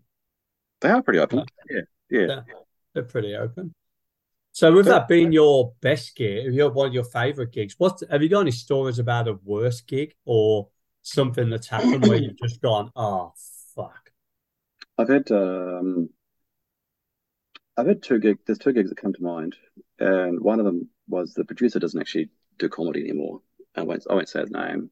Um, it was right before the 2019 fest, comedy fest, and myself and there's another guy here were desperate to hone material. So we did this gig. It was like in Albany at the Dark Horse Tavern, which is a TAB sports bar. Mm, I know the Dark Horse. You know the Dark. Had a few drinks in there before, yeah. They were like, fuck, we'll do this gig. And everyone was sitting outside smoking, and all these dudes were in there with their high vis vests and shit like that. And um, suddenly, because it wasn't advertised, it's going to be a comedy night, right? So suddenly, the MC, who was the producer, who was not a very good comedian at all, um, just like starts doing material. And these people are like, what the fuck? You know, that kind of thing. And then um, there's a there's an Irish dude in the crowd who was fuck when I say crowd, you know, the people disinterested sitting outside. Uh, he was fucked out of his tree. Oliver Smith was on before me, and he approached Oliver to grab his microphone, and Oliver kind of just done this weird kind of kind of thing on the microphone, like wasn't very sort of assertive with him. And the guy did sort of eventually fuck off. And then I went on right afterwards, and the same guy started approaching the stage, and I said to him, "You're gonna sit down, motherfucker. I'm gonna fuck you up." And he sits down. He goes back to his friends, and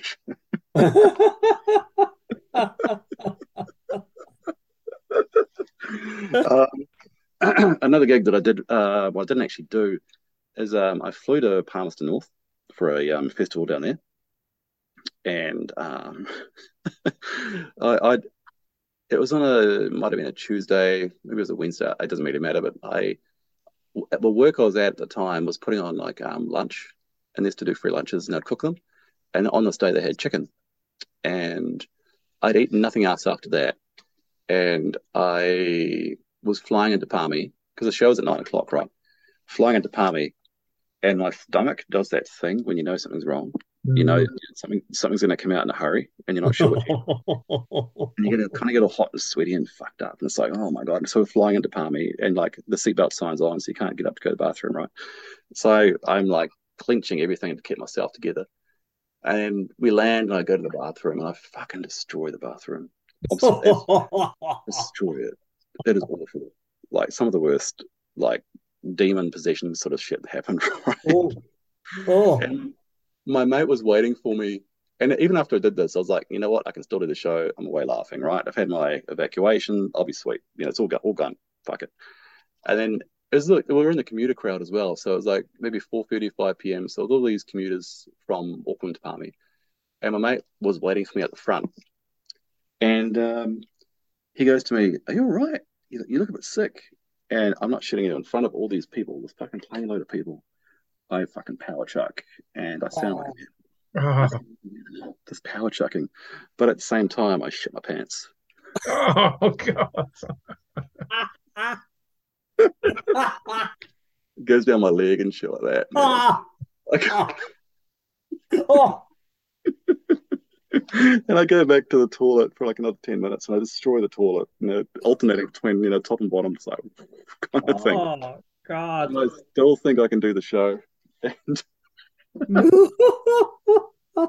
and my mum used to live down there, so she came to get us, and I was like, "Oh, mum, you got to get me some pants because I'm fucking, you know." So, I'm still shitting myself, Mom. Because you know what? What I did is I ended up she go she went she fucked off and she I don't know where she was going to the warehouse and got some pants for me and um the pants that I destroyed in the underwear I just stuffed them into the hand into the hand the handy towel bin. I fucking brought them up and I stuffed them into the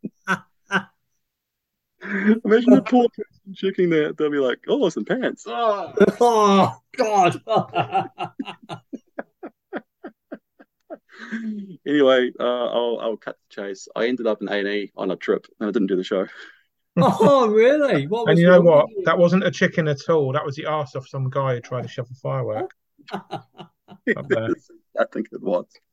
What was it in the end? Was it a really bad case of um oh think God, I can't think of the word I'm looking for now. Food Salmonella. poisoning. Yeah, Salmonella was it? It was I- off the I think it- okay. Yeah, I didn't get to the bottom of it because I called my boss the next day and I said to her, "Has anyone else, you know, called in sick from like the chicken?" And she's all weird and she's like, "No, why?" Yeah.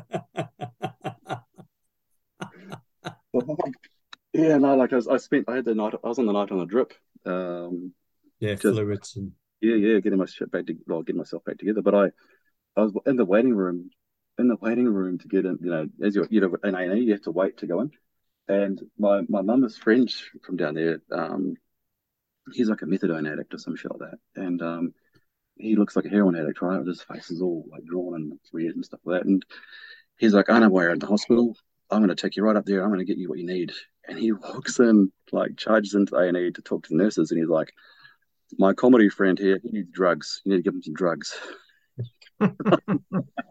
And then they're shaking their head like, oh god, he's some drug seeking behavior kind of thing. And then um ended up sitting in A&E for like half an hour. Then I went to the bathroom that's like real close to A&E and um absolutely destroyed it again. Like I actually made it to it. And I left, I'm not joking, like I left probably like maybe a centimeter of clear liquid across the bottom of that bathroom.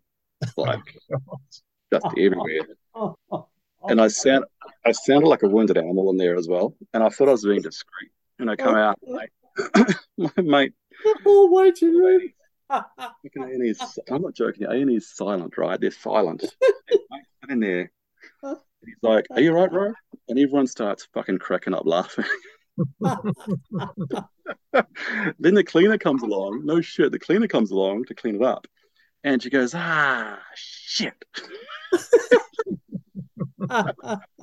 But then I get fast tracked, right? Because they, they're probably worried that I got some communi- like some communicable. Mm. Yeah. Stick me in my own private room to get looked at. So I got fast tracked. So if you went to ever an A&E, you don't get fast tracked, just puke or something.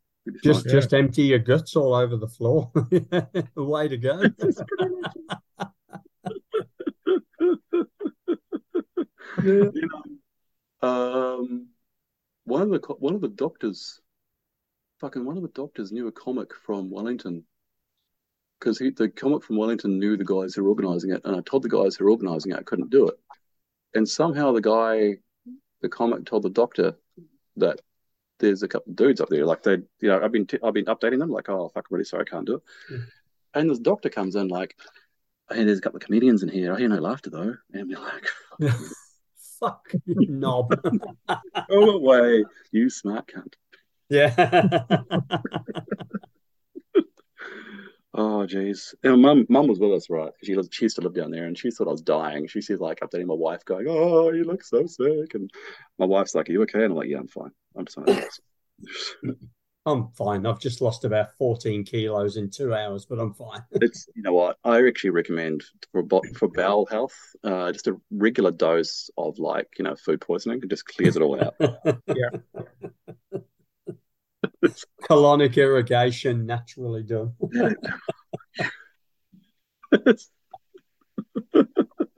Well, I So think we've got an, an episode title anyway. That's right, yeah.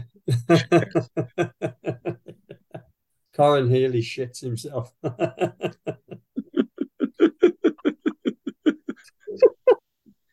I did piss myself on a London tube once. That was that was exciting. you pissed yourself where? On a London tube. I was on the tube in London. I pissed myself. I projectile vomited on the London Tube and sprayed like at least three people that were near me Oh. while I was in a really smart, like you know, eight hundred dollar suit. No Um, shit. Yeah, you are just- not going to be popular. No, the whole, I got the whole end of the carriage to myself after that. Yeah, Really? Yeah. I'd say. Damn. Moving uh, moving back to Commodore, Yes. Um, enough about fluids. let's do that. How uh, how do you get your inspiration to write and develop content? Because content development is can be brutal, right, at times. And Yeah. um, so, how do you go about actually? You know, you've got your show that you want to do. How do you go about kind of content creation and Um, it's weird. Like sometimes I'll be driving the car, I'll be at work or in the garden or on the mountain bike, and like a punchline will come to me, and Be like, "Fuck, I'm gonna write that down." So I write the punchline down, and then I'll reverse engineer the story to go to that punchline, and then I'll figure out how to put other additional punchlines into that story. And other st- other times, I'll have a premise for a, the ones that go less successfully uh, when I'll get a premise for a joke, but I'll spend ages like searching for a punchline, Mm. and I'll write I'll write the gag, and I'll go to an open mic night, and I'll just fucking chuck it against the wall, see if it works or not, and I'll do it a few times to see if it was the audience, because you know, sometimes like audiences can be a Yes. bit. So I tried a few times, and if only comedians are laughing, you know it's a shit joke because they're laughing ironically, like oh god. oh yeah. So um, I'll try them. So I'll get my notebook out and I'll just like, just read, honestly, I'll just read them. I'll not read them, but I'll write that, a couple of keywords in the notebook to remind me what the joke was and I'll try it out. Um, but uh, back in the day when I started doing comedy, I, every time I did the classic, I would think of a new six minute set and commit it to memory.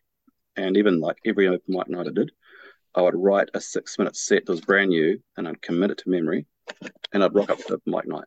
And if those jokes didn't work, I'd be going home going, oh, they don't like me, you know. And uh, then I'd, I'd I just my approach to um, using like the good gags at work as an opener and an ender, like a bookend, and in the middle, I'd just like dump from a from a notepad. Here's a joke. Here's a joke. Here's a joke, and I'd like make a point of going shit or good, you know, that kind of thing. So, and that that seems so far to be the fastest way to figure out if a joke works or not, as opposed to wasting all the time committing a six minute set to keep to memory for an open mic that may not work. You know what I mean? So yeah. That's How many times do you try a joke before you actually dump it or love it? Because you, can tell the same joke to three different audiences and get three totally different reactions, right? Um, I'd write three or four times. Yeah. I do. I'll try it three or four times and see how it goes. Um, if it was the same size of audience, then maybe I put it on the back burner to try again later on. Um, so yeah, maybe three, or four times, try it out, um, just to just to make sure, and it gets exactly the same response every time. And it's like, no, Yeah. it's not working. it's not happening. there's even what I do is my with my editing, if I notice that part of the joke gets a bigger laugh than other part of the joke, and it's consistently what happens, then I'll just be ruthless on it, and I'll be like, well, that if it's got the bigger laugh in the middle and a shit laugh at the end, I'll just cut the end off, and I'll just leave it. And leave it at, yeah. Yeah, just do that. Um, sometimes I'll actually get maybe two or three jokes, and I'll join them together, and it just kind of flows like that. And um, just from the editing, like I'll take that part out and muck around that kind of thing. Um, yeah, that's that's just kind of how I do it. So I would get honestly, just inspiration comes at the weirdest time. Um, there was one I had the other day. God, what was it? Somebody was talking about. They were texting me about something, and I just went, "Boom, "That's a that's a punchline right there," and then I reverse engineer, and then um, so now I've got like another six minutes of shit to test. Um, and this is how it happens for me. Like I, I'll find something funny and I'll explore the punchline. Like I've got a gag about autoerotic asphyxiation. I said, you guys might have heard it. I'm not sure. And um, that came to me from listening to INXS recently, right? I was just, yeah. so I was like, I bet that was a belter. There's like, yeah, yeah. oh. And it's an embarrassing kind of way to be found doing something like that, right? Um, I mean, you know, it's obviously a tragedy and so forth, but it's obviously it's embarrassing as well. So I was like, right, so that, and where's a really bad situation for me to be doing that in? And so we'll drive in my car. So I put those two together. I've heard that one. Yeah. so I kind of put those two together, and um, I'm thinking about adapting it to being on the bus would be the kicker instead of being an Uber. Um, but I haven't I haven't tested it out yet. But yeah, More just, room on the bus, isn't there? If you're going to hang yourself. well, yeah, pretty much. I think so. Yeah, you got an audience as well because I'm a performer, right? Need an audience, so. Yeah, that's right. That's right. I think my, my very first joke I ever wrote um, was about Jetstar and their shit service, right? And that's obviously hack because everyone does Jetstar jokes and stuff like that. So I tried that once or twice, and that went okay.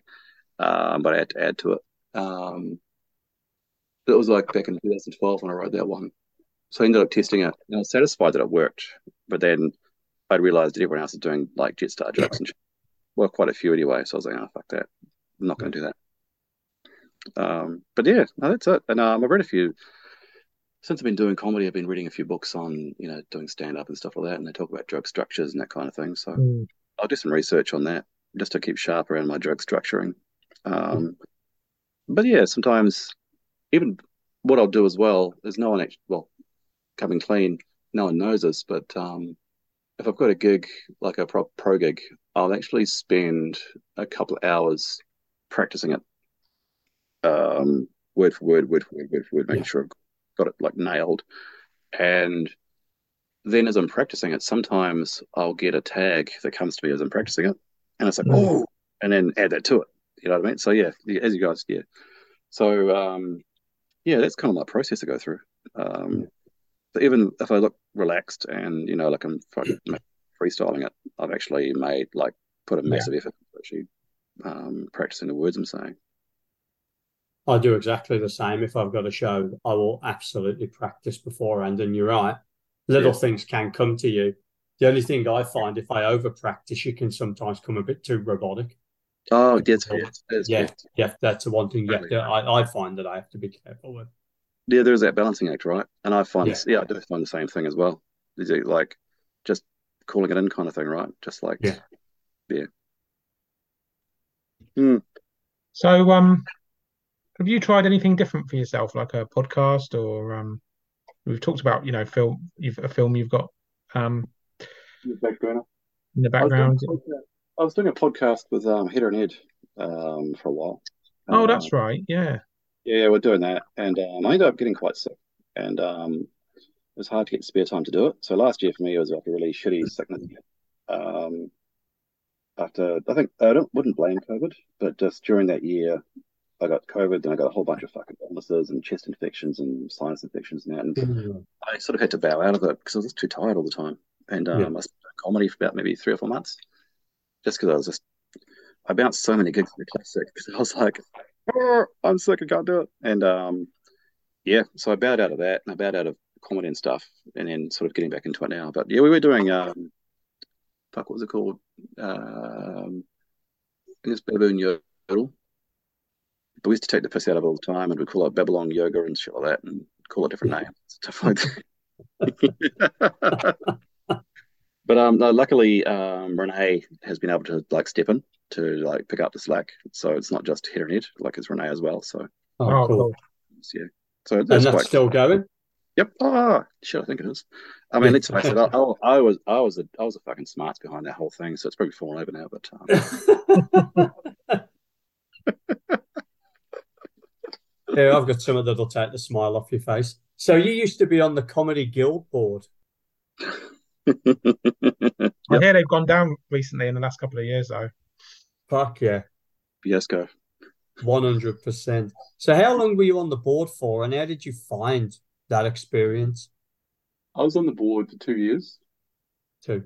maybe two and a half years, thereabouts. Um, I I joined it because I'd found, and this is not my, you know, my PR fucking bullshit answer. It's, it's like being being truthful. Um, I'd found comedy being quite good for, you know, people taking the time to, you know, talk to you and shit like that and be quite inclusive and that kind of thing. And I thought it'd be a good way to give back is to go on the board. And um, so I did it. And I joined the board and um, I found it quite worthwhile um, at first. Um, I did quite a lot of work. Um, I think I I did a project. I did a couple of projects, but one of them took up about maybe 160 hours of my time, and um, was quite satisfying. So it's quite cool to get it over, like kind of over the line. Um, but the part the part I didn't like, there's two parts I didn't like. One was the such and such was mean to me. You know, getting those fucking messages after a gig at like 10 o'clock on a, on a Wednesday. Somebody was mean to me. Somebody said these words didn't like. And it's like, I'm not your, I'm not your dad, you know. Yeah. like, are you safe? Were you threatened? No, but I didn't like that he called me a cunt. Well, I don't know, some shit like that, right? And Yeah. it's like, oh god. So you kind of end up becoming this default HR team for for comedy, getting all these random messages and shit like that.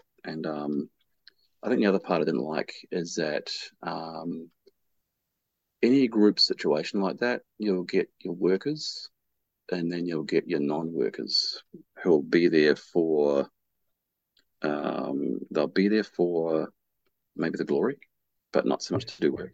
And they might attend meetings and you know add in their two cents and shit like that. And there was one particular board member who was fucking awful at doing that. I'm not going to say his name. I mean their name. Um,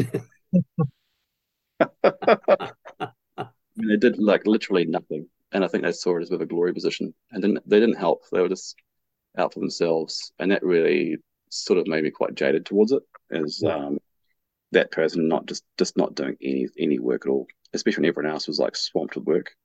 Yeah. And uh, I think a lot of people forget when it comes to the guild is it this volunteer thing. So you got your Mm. day job, then you got all the shit you got to do all the stuff like complaints and somebody doesn't like that Chappelle's coming to New Zealand, so they're going to complain about it to the board, and you've got to go, fuck, okay. Um, I'll, Yeah. I'll call them right now on my hotline. yeah. so it was kind of, and I did find out things about, you know, some of the complaints that came through. You're like, oh shit, you know, like some serious ones came through, and Mm. um, that was kind of it took its toll. The ones that came through when I was on the board did take their toll on the people on the board at the time because they were quite contentious and that kind of thing. Um, as well as part of the reason why the the women's and non-binary working group was started because Yeah. of the level of seriousness of those accusations that came through. Um, so it was, I think it was a good development that happened. But yeah, those those are things. I think I'd be I'd love to get involved again if I didn't have to deal with all that bullshit of this girl or guy was mean to me, blah blah blah blah blah. You know that shit because it's like, come on, man, people are mean all the time. What, what people I think don't realize as well is com comedy is one of the most brutal forms of entertainment, right? People um, see comedy and go, "Oh, you guys must all be just fun guys to hang out with," or "You're always fucking happy." It's like, no, actually, it's quite the opposite. Um, you know, and um, Yeah. It's it's brutal in the fact, like you take improv. If you're having a bad show, there's a group of people around, and you can step off stage. It can carry on, and you can step back in five minutes later. And when it's comedy, you're up there on your own. You're living and dying by the material. And if the audience aren't laughing, the audience aren't laughing. It's not their fault. It's not, you know, it's. It, Yeah. I think if if people have got really tough mental health challenges, comedy is a brutal place for someone to go. That's very true. Yeah, I totally agree with that. And in comedy, like any other part of careers, people will do anything they can to get up the ladder. And sometimes that can be at your expense. And if you can't handle that sort of stuff, it's almost like the corporate world in entertainment. It's Yeah, going to be a tough. It's going to be a tough life. that's very true. That's very true. Yeah. And Yeah. sometimes people get go get get get a move up that you maybe don't think should get a move up. And if you let that eat away at you, it'll destroy you. Exactly. Fuck those guys, right? Fuck those people. Wow. Those people. Anyway, so um, just a reminder, listeners, tonight me and Corin are interviewing Darran Lees um, on his opinions around the comedy scene. I mean, yeah, for me, when it when it comes to comedy, for me, I mean, I enjoy it and I like doing it, and I think a big part of me is I like to progress. I like to keep moving forward. Like, and mm. you know, what's the next thing? What's the next thing? What's the next thing? So for me, I like to do that, and in other areas of my life, like I'm highly competitive. Like if I'm mountain biking and I see somebody in front of me going down a hill, I want to pass them. So I'll break my neck going past them and that kind of shit. Because I used to race BMX and shit like that a long time ago. And I got this, like, even indoor go karting, I'm a fucking animal.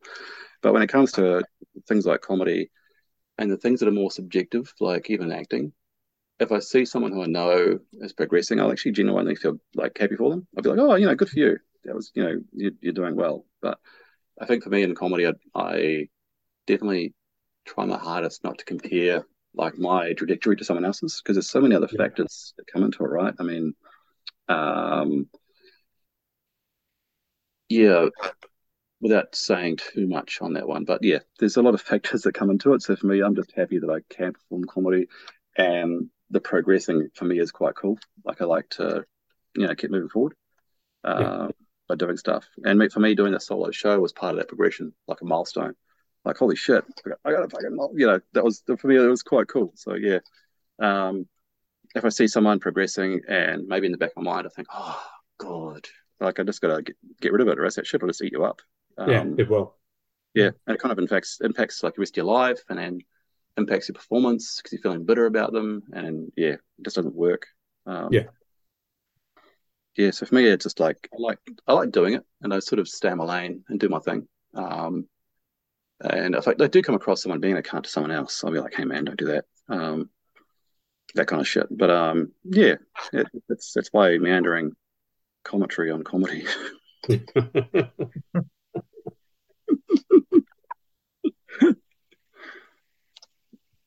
I guess you've already answered the next question, then, really, which is what are you looking to achieve in uh, comedy and performance in general?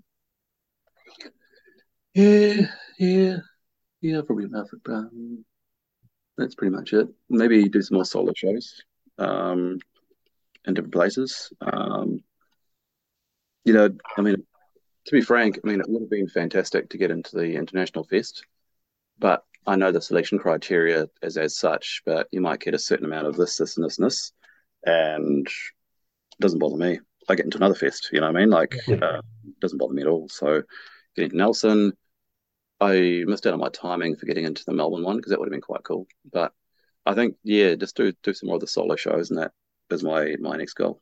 Really, just to hone it and um, yeah, I'm happy to do a fucking pub in Whanganui. I don't care. Um, just being able to carry the crowd for an hour and have them entertained is quite cool for me. So. And you mentioned Nelson. You got a fringe show coming up there soon. Yeah, 25th and uh, 26th of March, doing a fringe show. Um, I've got an opener, he might know. Um, Matthew Coombe. Oh, oh God, really? Was yeah. no one else available? you know, he's cheap, so. Yeah, fair enough. That's true, he is. He's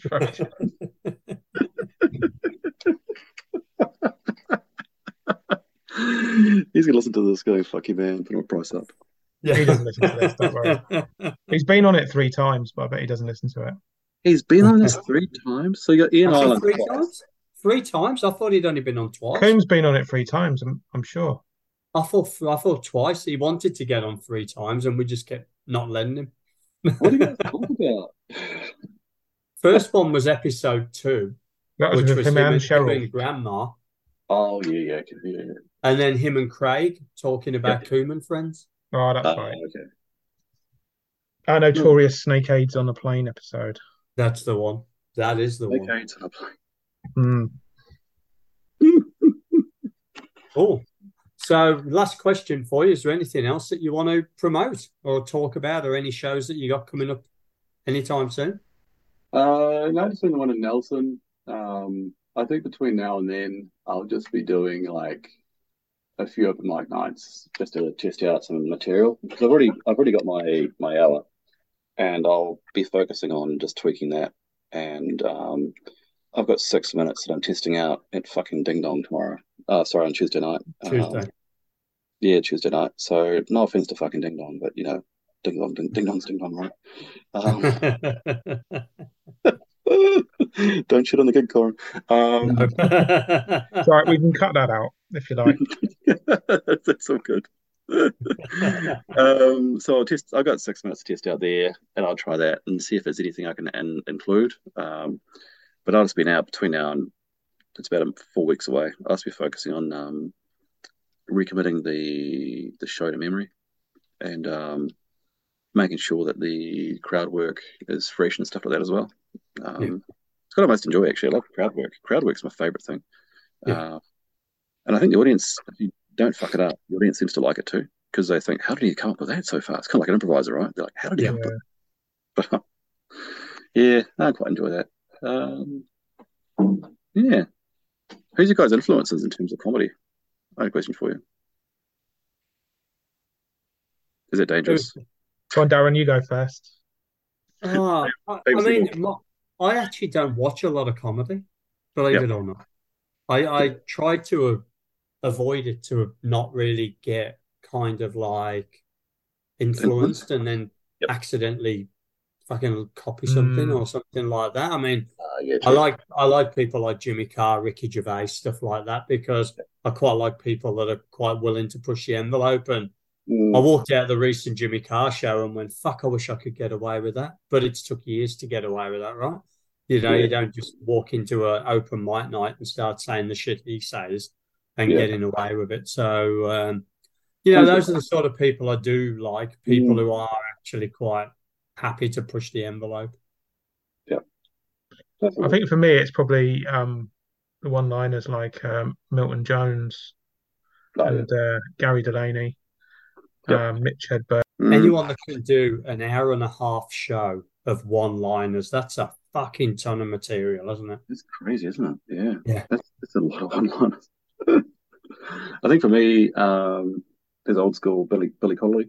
I love his storytelling, like how That's he goes it. off tangent yeah. and comes back to it. Um, might be controversial now, but um, you know, Eddie Murphy Delirious.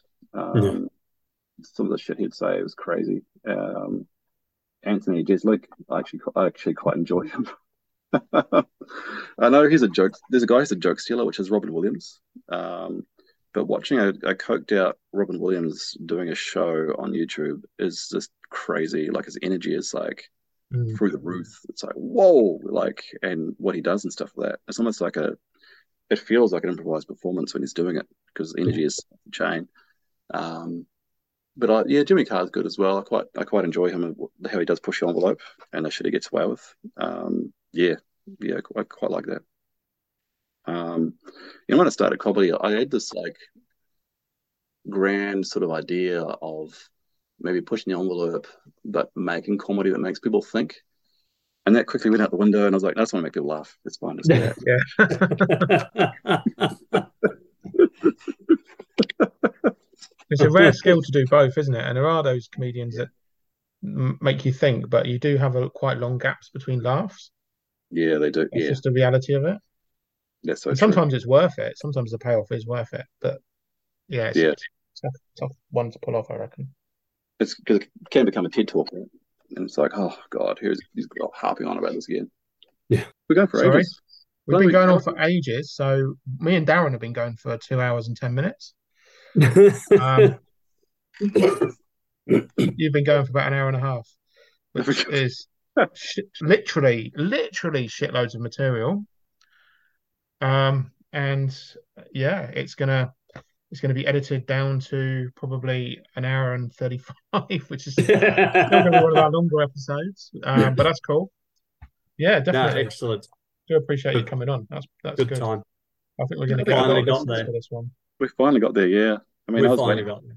I was waiting for you guys in another Zoom room. Actually, um, must have been a mix-up or something. I don't know. But I Yeah, it's a Zoom room called Microsoft Teams. Yeah. Have